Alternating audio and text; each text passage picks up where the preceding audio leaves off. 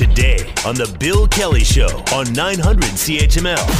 Yesterday was the uh, much anticipated uh, meeting finally uh, between Hamilton Bulldogs owner Michael Andlauer and Hamilton City Council. Uh, Mr. Andlauer appeared before council with a, uh, a plan about what he would like to see uh, up at Lime Ridge Mall. That's the proposed place for an arena and some other commercial development that might be going on there. Uh, well, we want to bring Michael onto the program, and, and, and I'm going to give you an opportunity, by the way, later on to, to weigh in on this. Uh, first of all, uh, Michael, on a very busy day, I appreciate you joining us. Thanks for coming on the program today. My pleasure, Bill. Can I? There's, there's a lot, lot more information and a lot of misinformation that seems to be spiraling around this whole subject here, uh, and I just want to get some clarity for some people that are making some posts on social media. Uh, you've been on this program many times, tried to explain your situation and your perspective on this. Uh, this at no time have you ever said, "I want the city to build an arena for me with their money." No, no. I, I just I've always said that status quo wasn't was in the best interest of everybody, uh, whether it be our our fans, uh, entertainment fans that go to to see concerts uh, with uh, you know with the with the issues that First Ontario Centre has, uh, and uh, and what is costing the taxpayers to maintain First Ontario Centre today. So, I think there was an opportunity to to do something collaboratively in a public-private sector that would uh, that would be- benefit everybody. That that was my uh, that was my uh, that was my ask. And and again, to, to, to clarify uh, another point that seems to be getting hammered around here, this is not an 11th hour application. You've been talking to the city about this for years. Well, yeah, and I, I, we talked about it for about three hours at council yesterday. That was uh, that was a new experience for me. I've never been involved in politics and uh, in, in any sort, and and it was uh, it was quite uh, enlightening and and. Uh, let's put it this way: I'm glad I'm glad I'm a businessman and not a politician. it's a, it's a different it's a different world, Michael. When you walk through those doors at City Hall, I think I could have warned you or forewarned is forearmed about stuff like this, but you did you did. No, I was, go ahead. It was it was enlightening. I mean, it was it was, and I and I and I understand the process and and I, uh, I respect it uh, after after what I saw yesterday. But it was uh, it's extremely. Uh, it gets pretty contentious and acrimonious, and that's the last thing I ever wanted. I've, I've, you know, I've been, as I said, I've been a partner with the city, you know, by by keeping the lights on at First Ontario Centre for 15 years, and I've never asked for anything, and I've tried to be, you know, part of the community and and. uh uh, positive and a diff- hopefully a difference maker um, in, in, a positive way. And, and, I, and I never ever wanted this to be any uh, contentious in any way, shape, or form. So, but I think I think after three hours, I think you know I got to meet counselors for the first time uh, yesterday, uh, even after 15 years. So it was a, it was. Uh, it was good. It was it was a good education, even for myself, for sure there's a lot of stuff going back and forth and uh, some half truths to try to substantiate some points of view. Uh, did you get the impression, Michael, that the council was at least open to listening to this and, and considering this as an option?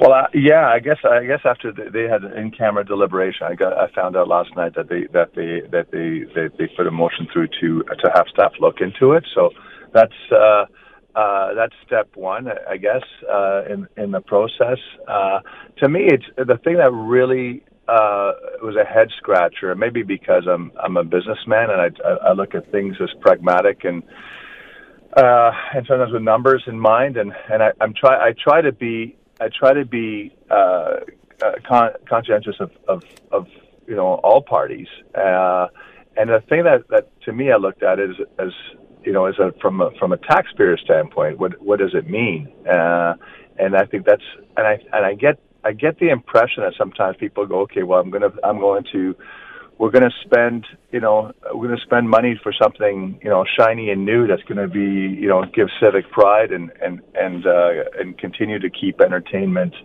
and and uh, uh, and hockey in Hamilton. Um, oh God, it's going to cost money, but the, what they don't what they don't look at is how much money is actually saving today.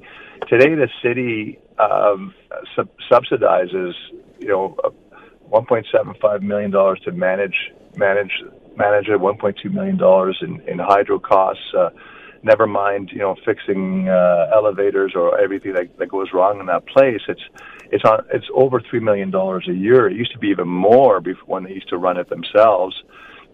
But that's that's money that's that tomorrow is they're never going to have to spend it. It's, you know, that's taxpayers' money that they don't have to spend anymore going forward. There's there's a whole bunch of opportunity. It's not just a one-time cost. It's the, you know, there's a one-time cost, but then how much money are you saving?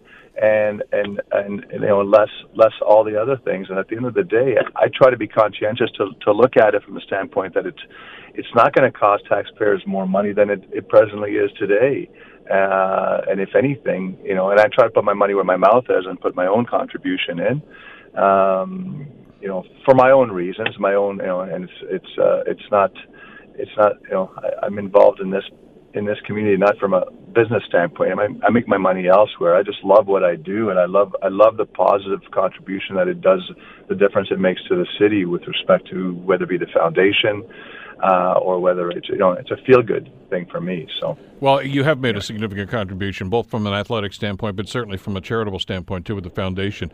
But I guess you know there were not a lot of numbers going back and forth, and I know that during the conversation, at least one of the councillors said, "Look, uh, First Ontario Centre, as it stands right now, brings in about two million dollars annually from some of the larger names." Uh, and I don't want people to get the impression for one second that it's a money making operation because it's not as you just mentioned, it's costing the city $3 million annually just to turn the lights on and put stuff on in there. So right off the bat, we're in the hole. And, and I know that you've done some projections and you've got some, some information that suggests if they try to stay there in First Ontario Centre, the maintenance costs and the fix-up costs are probably over the next number of years going to amount to more than what the arena would co- a new arena would cost. Yes, uh, you're absolutely right, and, and, and the council has said that. I think uh, you know, just to clarify, you're right. You, you, you acts bring in bring in money, and I think it was he was trying to make a point that the fact that the Bulldogs don't make us make the city any money, it's a break even at best. The reality is, is that when you need an anchor tenant in one of these facilities, because there's some time, you know, you can go a whole period of time where you don't have any acts because you know that that's just the the the, the part of the nature of the beast of in, in terms of bringing artists in or or you know, uh, you can go through, you know, four, five, six months without bringing a, a, an act into a facility. So, how do you keep people gainfully employed? Uh, so having a, having an anchor tenant keeps keeps you know keeps full time jobs in this facility, keeps the lights on. That's what I, you know. Uh, I remember the president of Live Nation saying that, thank you know, thanking thanking me one day, say, hey, thanks for keeping Hamilton Hamilton, that, that you know, at that time Copps Coliseum, thanks for keeping the lights on at Copps Coliseum it, it keeps people gainfully employed uh, and, and allows to have these acts to come in uh, um, uh, for, for the you know uh, when, they do come in. Um, anyway, uh, but Michael, there's another side to that too. And again, this is one of the things that I'm seeing from some people's comments again on social media, on Facebook and Twitter and things of this nature. That if we move to a smaller arena, whether it's going to be 10,000, 12,000, 6,000, whatever the case might be, some people are under the impression that means we're not going to get any more concerts here, and that's that's a falsehood. Uh, London has a smaller arena than First Ontario Centre. Some big names play London. Garth Brooks played London. I know we played here too, but Elton John just played the arena in St. Catharines. I mean, for heaven's sakes, uh, th- to suggest that the lights are going to go out and we're not going to get anybody of any consequence here is really a fallacy. No, if anything, I think we're probably losing acts because of the the the, the, the facility. I've been involved, uh, you know, in Montreal. I was involved uh, with with a build building a public-private initiative in Laval, which has been extremely successful. Um, and and we we uh, we actually focus. One of the focus items was was was the facility and creating an environment that was more attractive for artists when they did come in, whether it be for artists' friends and family or, or just the way they have it today instead of instead of having to change in a in a hockey dressing room or or the like. So, uh, you know, artists have choices where they want to play. Uh, the reality is, is that Toronto is just down the street. So if an artist has a choice, you know, a large artist has a choice that from, from a logistics standpoint, they're not going to go out there and play Hamilton one night and leave and go play, uh, uh, you know, a Scotia Bank uh, uh, place the next uh, the next day. They'll they'll they'll play two days in a row at at you know in Toronto and and uh, because the facility is better uh, better equipped, better rigged, uh, more modern uh, and and the likes. So you know the goal here is to try to create something that's modern, that that that's great for the fans, also great for the artists, and and be able to uh, so less less sometimes is more. Uh, and if you want to have bring seventeen thousand people, there's a beautiful facility down the street called Tim Hortons Field. uh, where you can have, you know, you can put 25,000 people in there and and and uh, and and do it right. Well, and we also know, having talked to people at Live Nation and, and others, Spectra, and, and, through the years, uh, some of those larger acts rather place arenas or, or uh, stadiums in the summertime in the nice weather anyway because they can get the larger crowds. And that's an opportunity that we don't seem to be cashing in on, too. I, I want to talk about time frames because I, one of the things that's sticking in my craw, and I'm not saying, hey, it's got to be Lime Ridge Mall or nothing, and neither are you for that matter, but uh, the, the, this, I know there are some councilors that are really married to this idea that it must be downtown, absolutely positively. But the logistics of this, Michael, seem a little problematic to me. Uh, first of all, they're going to have to find land someplace, and that might require expropriation. It might require land sale, and they haven't talked about how much that's going to cost. Uh, they think from the Ernst & Young report, it might cost about $120 million to build an arena down there. I don't see or hear of any other private sector partners stepping up to say, we'll help with that. And I don't think any taxpayer here wants to be on the hook for 120 million dollars all by themselves. We've we've been down that road before, and that's uh, that's going to be somewhat problematic. What you're offering here is to step up and say, "Look, it, I will partner with you guys, and I'll write a check for this to try to defer some of the costs for taxpayers and take some of the long-term costs over in the arena too." Am, am I yeah, that right? Yeah, that, that's you, you, make some good points, some valid points. Uh, the the one you know certainly certainly going forward, it's not going to cost ta- it's not going to cost the city any more money because I'm taking on the I'm taking on the responsibility and the risk of of managing managing the arena. Uh, granted, I'm not going to do it myself. Uh, it's going to be in partnership with with a Spectra uh, uh, or, or, the likes. Sure. Um, you know, so so and and and and they've they've you know uh, they, they've they in Live Nation, and they they've expressed interest and want to do something uh, together. Uh, now they're they're being you know they're they're being contracted by the city also, and and they're they're they're there to consult the city as well. Uh, the Ernst Young report to have a downtown precinct, you know, it, it, in all intents and purposes makes a lot of sense. Um, the issue is cost, and the issue is timing. Uh, there's nothing wrong with having a. You know, I think it would be great to have you know between York and Bay and and, and James and and and York uh, to have uh, you know that type of precinct. Uh, but there's there, we got now they're, they're talking about expropriation. That's going to cost a lot of money and and and moving things around and environmental. Uh, well, and time, Michael. I mean, if there's going to be expropriation, yeah. there's the possibility of court challenges, and and timing timing is important to you and that's and, and, but that's exactly what the counselors were talking about yesterday. There's you know the a lot of counselors says there's no way we're going to get this thing done within five years. Uh, you know, and it's a the LRT was supposed to have a shovel in the ground by 2019, and I think we got two months left, less than two months to get a shovel in the ground. I don't see that in, happening in the near future. Uh, but and that's just the reality uh, uh of it, and I, and I and I think we got to be pragmatic and, and and about it. The other aspect is the Lime Ridge Mall Cadillac Fairview is, you know, in my opinion, they're a local hero. They, they're the largest employer uh, in, in the city of youth. They're the largest taxpayer.